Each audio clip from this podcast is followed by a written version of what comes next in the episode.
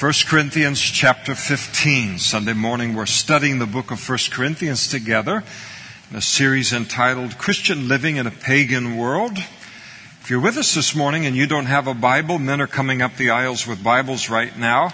And if you just get their attention, they'll be happy to get a Bible into your hands. And please, if you don't own a Bible, make that Bible a gift from the Lord to you today.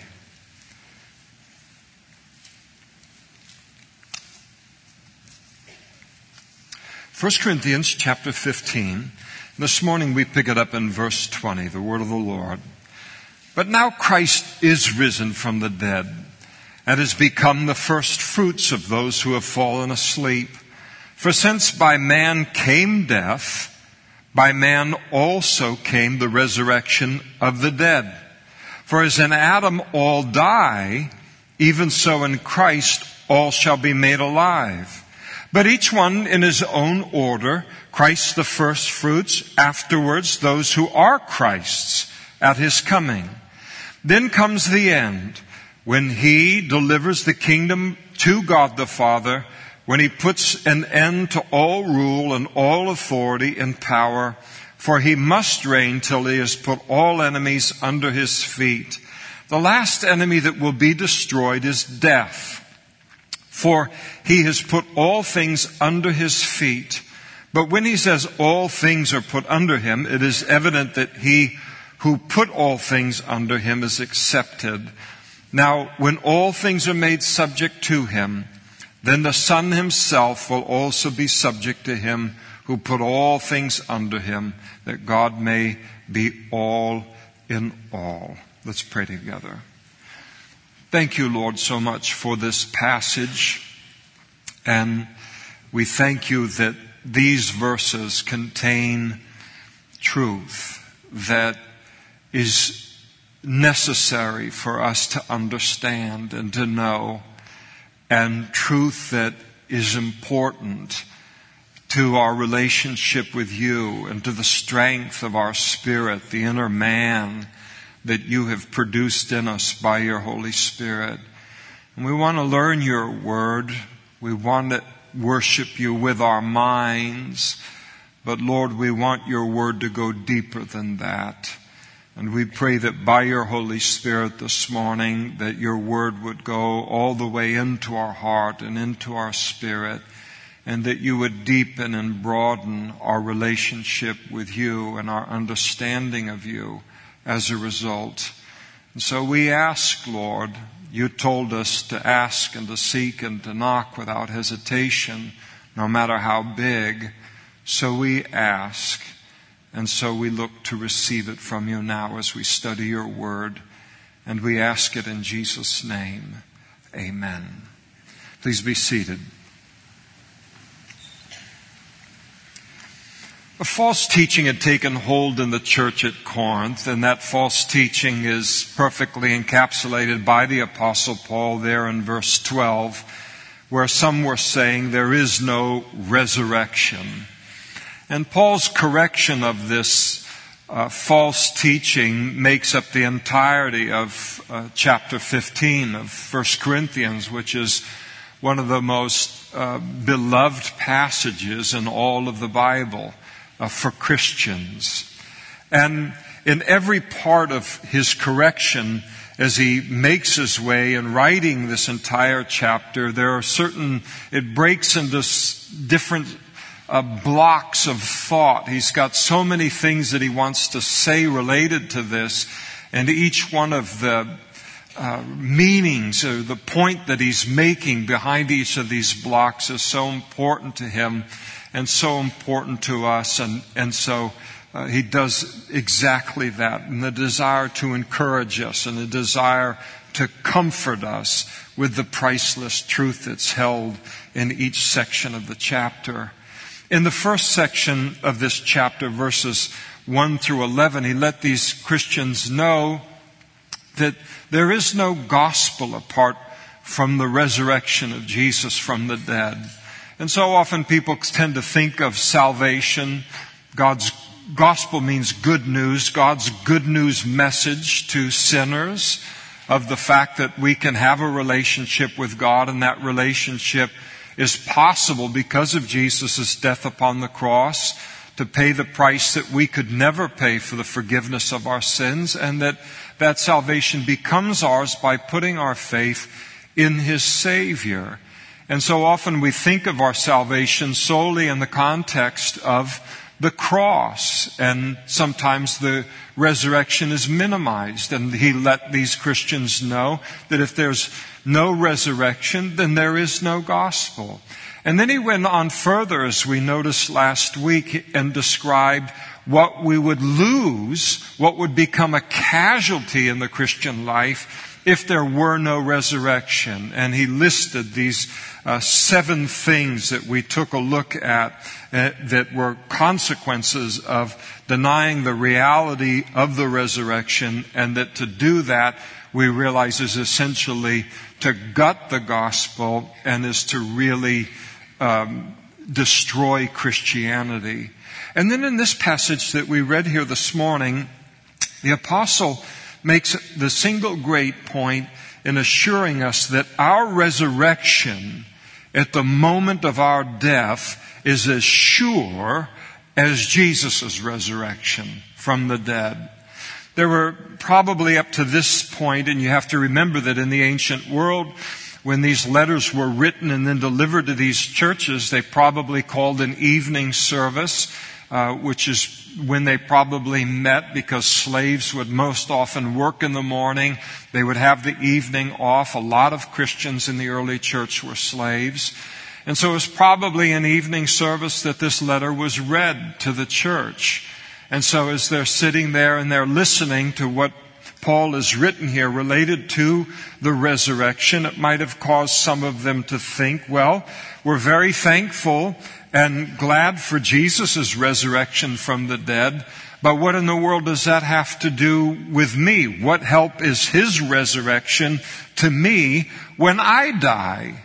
And that's the question that Paul answers in this passage. He begins by declaring, notice in verse 22, that in Adam all die.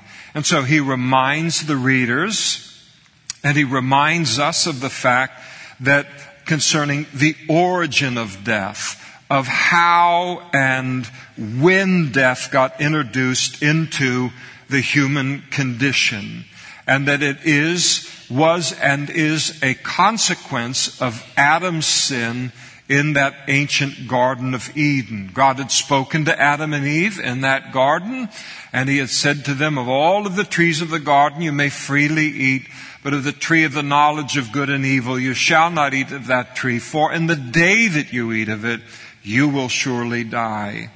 We don't know how much time passes, but the next part of the biblical record for us, we find Adam and Eve at the base of that tree, and they sinned, they partook of that forbidden fruit, and the consequence was just as God said it would be, a spiritual death occurred immediately in their lives. They were cut off from the depth of relationship and intimacy of relationship that they had known with God up to that point. They experienced a spiritual death at that moment.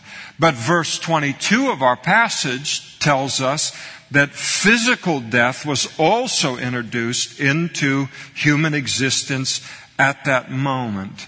And so you have immediately after Genesis chapter 3, where this fall occurs, right when you get into chapter 5 of the same book, we run into the first genealogy in the Bible that records the genealogy from Adam to Lamech, who was the father of Noah, and it reads, and he died, and he died, and he died, and he died, and he died. Seven times the phrase is repeated. Now, Perhaps someone might protest at this point. You're being polite not to do it outwardly, but maybe in your heart you would protest at this point in the sermon and say, I don't believe in the Garden of Eden. I don't believe in Adam and Eve. I think the whole thing is mythology altogether. I think, yes, it's in the Bible, but it, it doesn't symbolize, it doesn't speak to a reality of a beginning or a fall or any of these things. It's just images. It's a story meant to communicate some kind of, you know, spiritual truth in, in some way.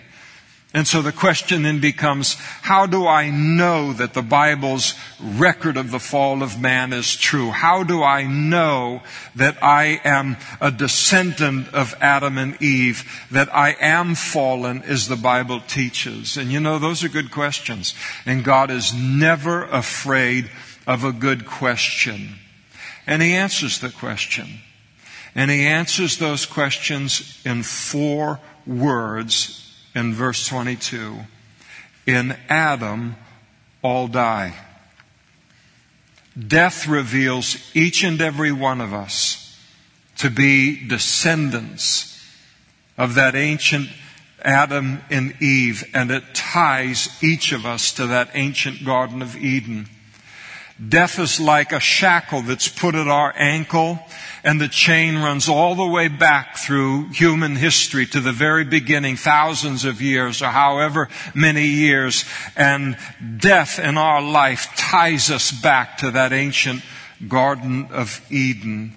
I want you to also notice in verse 22 that word all. In Adam all die. And this speaks of something that is obvious, but we don't always stop and think about it. And that is the universality of this thing called death. And we read of the proof of death in every genealogy that's in the Bible. And there are lots of genealogies in the Bible.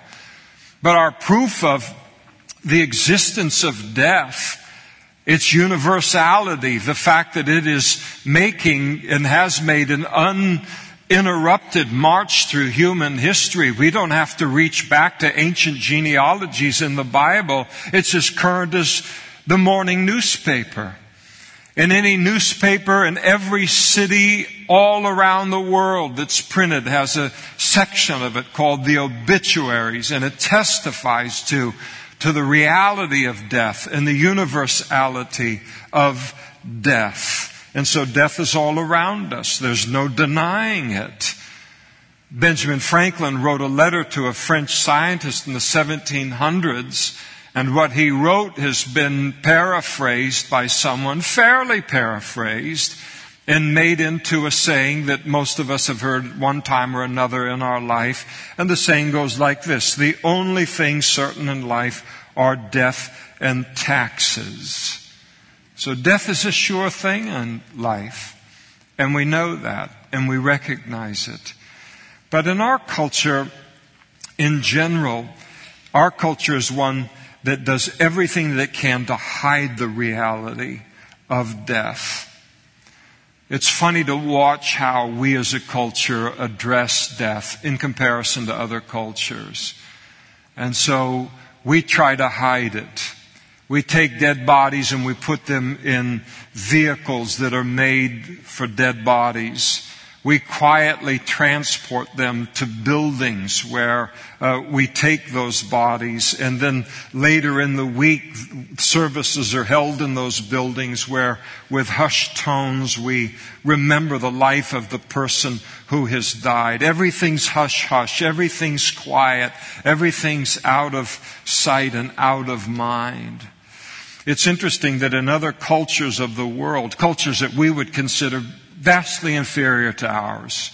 We would consider them to be primitive cultures uh, in comparison to how we view ourselves. And yet, how they deal with death is in many ways much more mature because death is dealt with openly in those cultures. For example, in many cities in the world, where somebody dies, and once that person dies, their body is then carried through the village by their loved ones. And as the body is carried through the village, the whole village will then come together and they will join the procession to the cemetery and then the body will be uh, laid to rest, so to speak, in the ground. It's all open. Every time somebody dies, the whole city knows about it and participates in the remembrance related to that death. I remember being in India many years ago now, and I was with a couple of other gentlemen, and we were in a park. And as we're sitting in the park, we saw something you never see in the United States of America. A group of friends carrying their friend's dead body in a sheet across the park to then, in their culture of that part of India, to deliver that body not to a graveyard, but to deliver it into the river. Well, it's an open handling of death. Everybody sees death every day, all of the time. And when you grow up in those kind of cultures or you're a part of those kind of cultures, then at a very early point in your life, you'd come to grips with this thing called death and its reality. But in the United States of America, what we do is when we're uncomfortable with a reality, we rename it. We simply take what we don't like and we deliver that to the wordsmiths and that is an art now in the United States. And we say, give us another phrase for this. Give us another word for this so it loses its sting, it loses its bite, and uh, soften it. Don't, so that it's not as harsh as it is. And so we do that with almost everything we feel uncomfortable with in the culture. I remember reading the newspaper a number of years ago, and uh, of a hospital in the United States of America that determined and made it their policy that the word death was no longer to be used in the hospital. All deaths were now to be referred to from that moment forward as negative patient outcomes. Now, how about that for trying to escape the reality of death and to somehow make people uh, believe that it really doesn't exist. And so the hospital could say, listen, we don't have, nobody dies in this hospital. Sure, we've had our share of negative patient outcomes, but um, nobody dies here. But this, humanly speaking, death is inescapable, and death stalks every single one of us. From the moment of our conception to the moment of our birth. Every time, and you don't say it, but you hold that little baby, and that heart has only so many beats in it. It has those lungs have so many breaths in it uh, that we, the moment we are born, we begin the process of death, and that's a reality. And that's why Paul in verse 26 describes death as an enemy. Death is our enemy. And death waits patiently to claim each and every human being who's ever born. And it doesn't matter how many vitamins you take. It doesn't matter how much exercise we get, how careful we are about our diet. We may extend our life by virtue of that by some days or weeks or months or years. But death is always waiting in the wings to claim us. Death is sure. Now, aren't you glad you came to church today? Now, thankfully, Paul gives us the bad news, but he doesn't leave us there. Because he then goes on to declare in verse 22, even so, as sure as death is, as undeniable as death is, even so, in Christ, we shall be made alive. And the point that Paul is making here is that yes, death is as sure as anything in life. That's an undeniable reality. But for the Christian, our resurrection is just as sure. In fact, our resurrection, our victory over death is as sure, Paul says, as Jesus' resurrection, as his victory over death. You notice in verse 23 that Jesus is described as the first fruits. It's an Old Testament phrase that was a, to, was a word that was used to describe a feast that God gave in the Old Testament to Moses and to the children of Israel. It's a part of the law of Moses. And this feast of first fruits, is, Uh, the details related to it are found in the book of Leviticus chapter 23. The characteristics of the feast are interesting. In the spring of the year, right before the barley harvest in Israel, the first portion of the harvest, let's say you had an acre or two acres planted in barley, you would go to the corner of your barley field and you would take out the scythe and you would cut a section of it, put together a sheaf of this grain. You would then take it to the tabernacle where the priest would take it and wave it before the Lord as a thanksgiving offer. It was an acknowledgement of the, to the Lord of the fact that this harvest has come from you. We are giving you the first fruits of, of this, uh, of this harvest. And so it was, it was done to communicate that this sheaf of grain was just the start of something really big. It was the start of a greater harvest that was to follow, and that this harvest was all due to the grace of God. The date of the Feast of First Fruits, as it relates to Jesus, and Paul's referring to him as the first fruits, is very, very fascinating, related to the time of Jesus' crucifixion. The Feast of First Fruits always fell on the day after the Sabbath of the Feast of Unleavened Bread. When Jesus was crucified for where the Passover landed when he died for our sins, the Passover landed, as it always does, on the 14th of the first month. The next day began the Feast of Tabern- uh, the Feast of Unleavened Bread. And in that year, that began on the Saturday.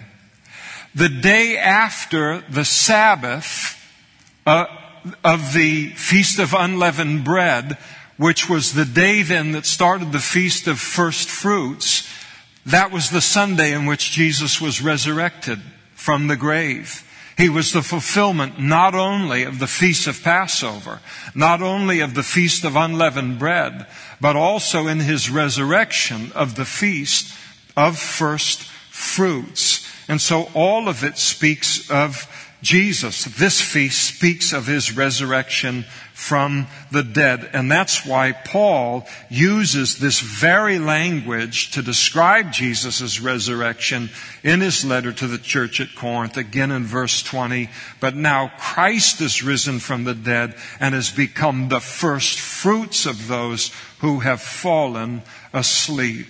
And the point that the Holy Spirit is making through Paul is this that just as that sheaf of wheat was offered to God on the feast of first fruits, that physical sheaf would then be followed by this great physical harvest of grain. That so too Jesus' resurrection from the dead is the guarantee of our resurrection from the dead one day. Again, that sheaf of wheat, sheaf of barley, it represented the fact that this is just the beginning of a great harvest to follow. Spiritually, Jesus' resurrection from the dead was communicating this is just the start of a great spiritual harvest that is to follow people who were going to come to him who would also leave death as empty handed in their lives as Jesus did concerning his. Now notice in verse 23 that Paul speaks of an order here in all of this. He says Jesus is the first fruits, the first to die, rise from the dead, never to die again, to be risen into a glorified body, to live now, to uh, enjoy an endless life. And then Paul in the same breath mentions that those who are in Christ at his coming. So the order will be Jesus first and then those who are Christ at his coming. Speaking of Christians. And the idea is that though we may die, in that very instant, we will at the same time be resurrected, so to speak. We will rise from the dead into a new glorified body made for eternity, never to die again. Now, there are some people who will experience this part of following Jesus as the first fruits and receive that new glorified body and, and this victory, this resurrection life. For some, that's going to happen at the rapture of the church which is spoken of in 1 Corinthians or 1 Thessalonians chapter 4. Allow me to read it to you.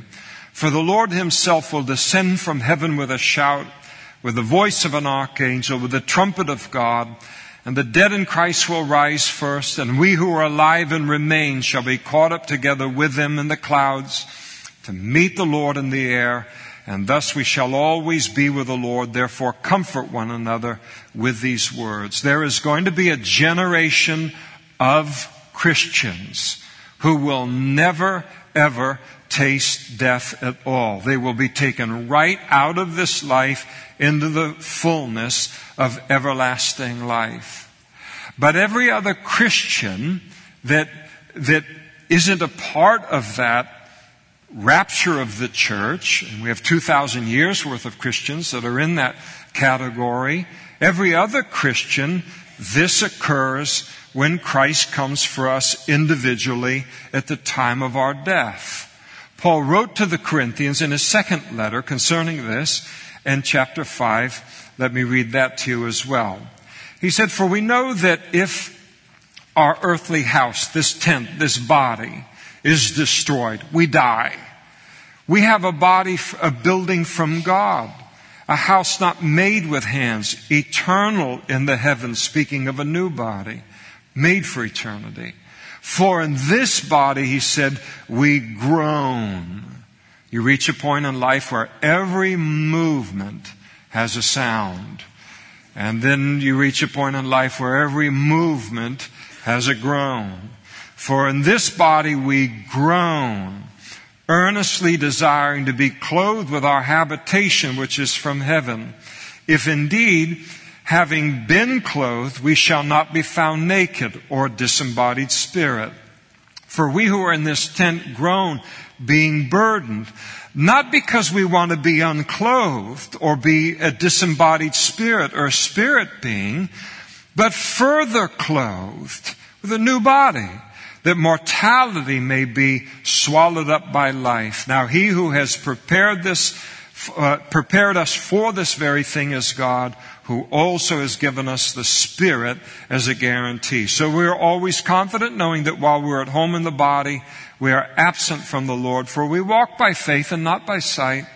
We are confident, yes, well pleased rather, to be absent from the body and to be present with the Lord. In a technical sense, no Christian ever dies. But you have to use the word death or died or die. You've got to use something that the culture recognizes for the end of this life. You take the apostle Paul, even inspired by the Holy Spirit with the greatness of his intellect. And you see him try to describe death for the Christian. And he uses the word die, he uses the word death because it's the word the culture understands. But in the back of his mind, he realizes that we never really die. And so then he'll use phrases like those who have fallen asleep. I mean, when somebody dies and you see them there in the casket, what does it look like they're doing? What, they, what activity in life does it look most like? Jogging? No, it looks like they're sleeping. And so that's why it's described in that way. So no Christian ever dies. Jesus spoke concerning this and he declared to Martha in John chapter 11, he said, I'm the resurrection and the life. He said, He who believes in me, though he may die, yet shall he live. And he who lives and believes in me, that's every Christian in this room. He who lives, you're alive, you believe in him. He who lives and believes in me shall never die. Believest thou this? He said to Martha. Christians don't die. But we do move. That's the best word for it. We do move. So often in the culture we think of death and somebody dying as ceasing to exist. But we never cease to exist, not for a moment. My relationship with God will n- not even cease for a nanosecond. There won't even be a blip. There won't even be a split second of an interruption at all. It will, we simply move out of this physical body and into a new body made for heaven and made for eternity. And D.L. Moody, the famous evangelist, um, who uh, famously uh, captured it uh, exactly in this way. He wrote, Someday you will read in the papers that D.L. Moody of North, of East Northfield is dead. Don't you believe a word of it? At that moment I shall be more alive than I am now. And that's the truth.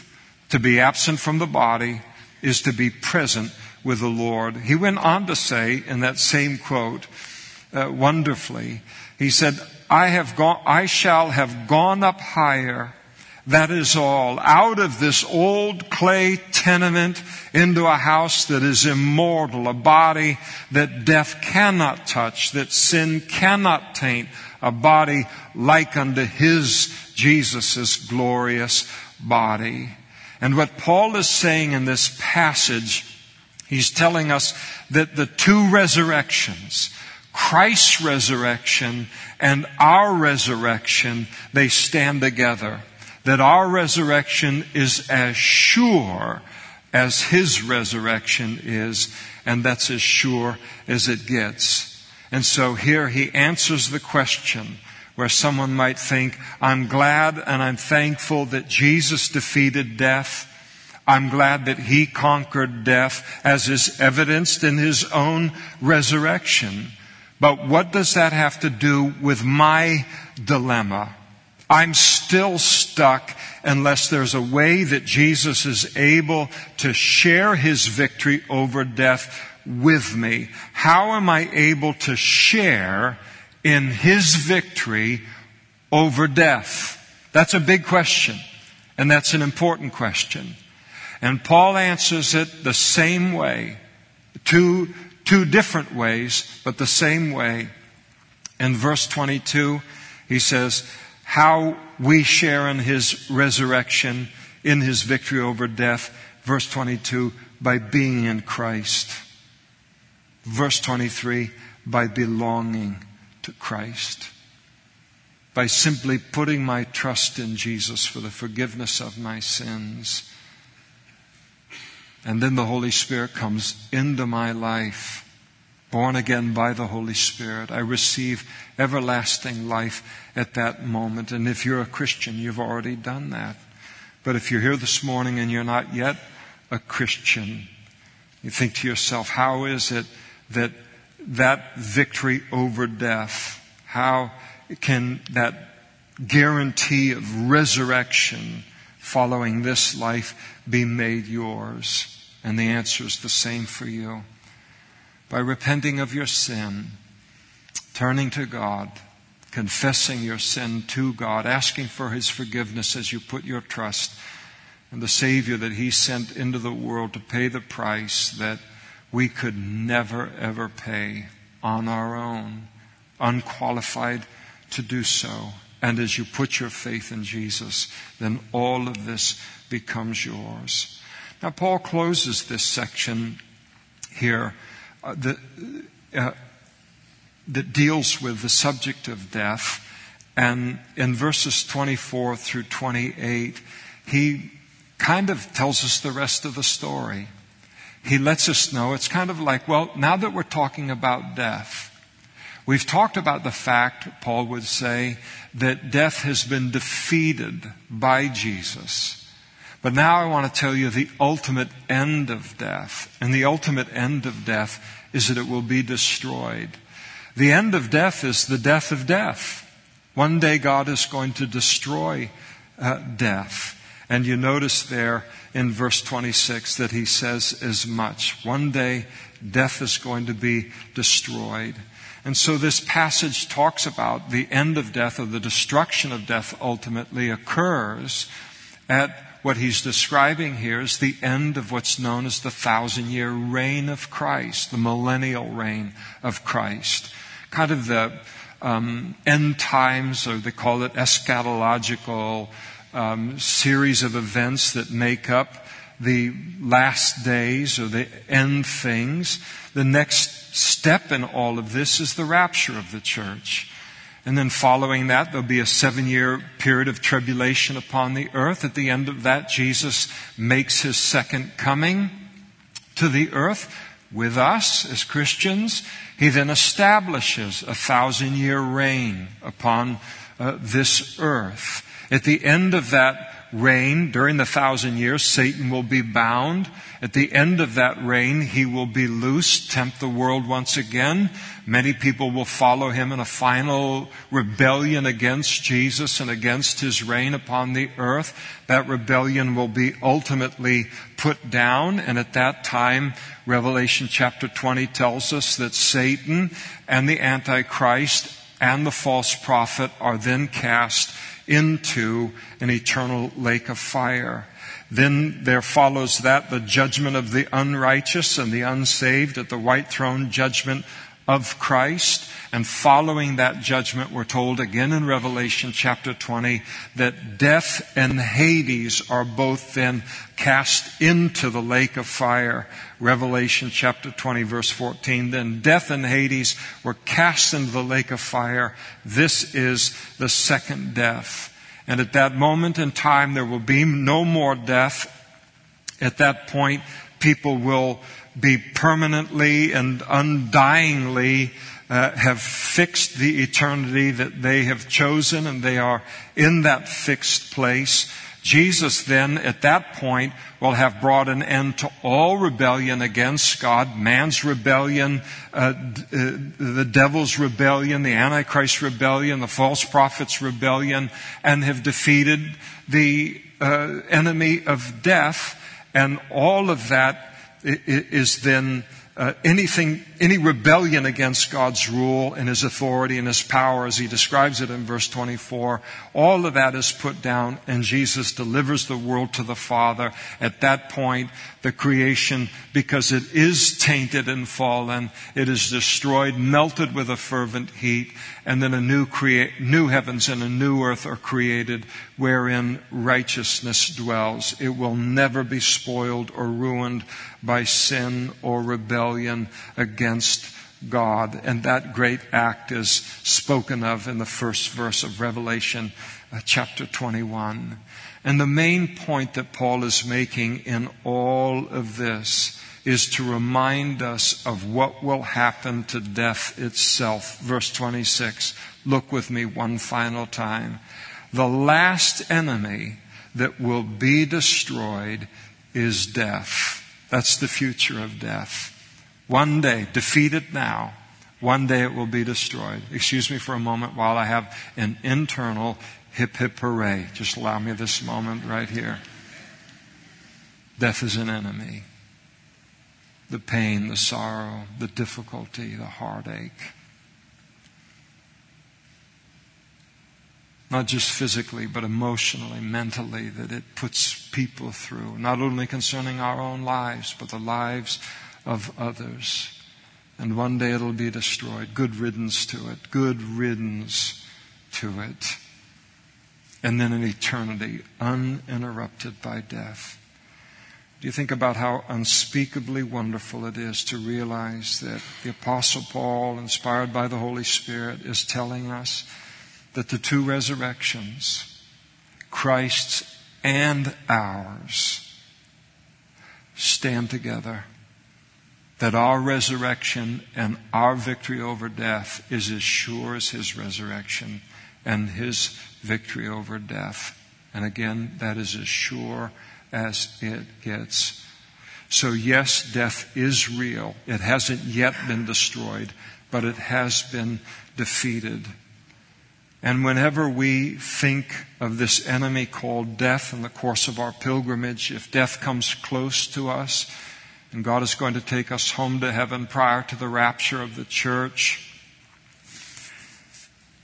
then we can say in the face of death, You are real, but you will not have the final say in my life because resurrection will be the final word concerning me. All you will ever accomplish in my life is to usher me into the very presence of heaven and all of its glory. What a wonderful thing to think about. What Jesus has done for us in defeating death. That takes a big concern off of our list in life, ladies and gentlemen. Today there's a lot of pressure on preachers, people like me, to preach to meet felt needs and uh, the emotional needs of people that come into the room. And there's a place for that. That is important. We do have emotional needs. Even I like a perky sermon once in a while. But you can spend your whole life meeting felt needs, addressing felt needs, and never address the real needs.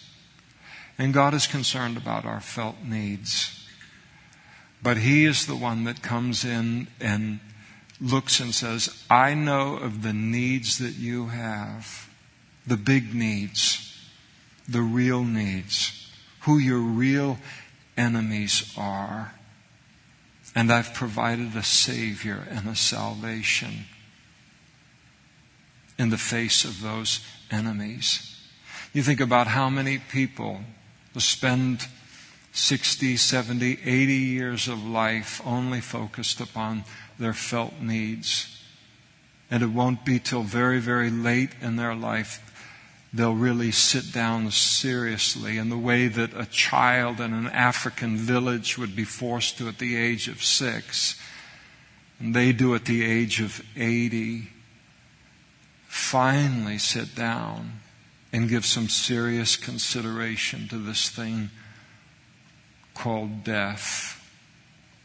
And to realize how great a need of victory over that enemy is. And then how wonderful to realize, and perhaps in the minds and in the hearts of some of you in this room today, to realize that God has met one of the greatest needs in my life long before I would ever come to face it or ever come to appreciate how He's provided that victory for me. Jesus loves you. God loves you wants to spend eternity with you, wants a relationship with you in this life, but not to end in this life. A relationship that will go on forever and ever and ever. That resurrection of Jesus Christ and what it has provided to us. Only the Creator could know us so well. Only the one who's been around since the Garden of Eden could know what our needs are with such clarity and then provide for them as He has.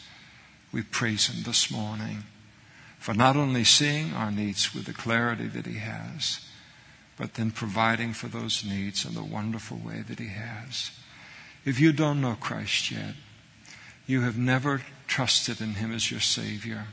There are going to be pastors and other men and women up in front immediately after this service, and they'd love to pray with you to begin that relationship with God today. It's all there for the asking, and it's all there for the receiving, because Jesus has done all the heavy lifting in providing it to you. There's nothing we can add to it. That's why it's a free gift to you today. Come and receive God's gift and then all that is bound up in it, and then live to discover that He has covered every need in your life through the death and the burial and the resurrection of His Son. Let's stand together and we'll pray.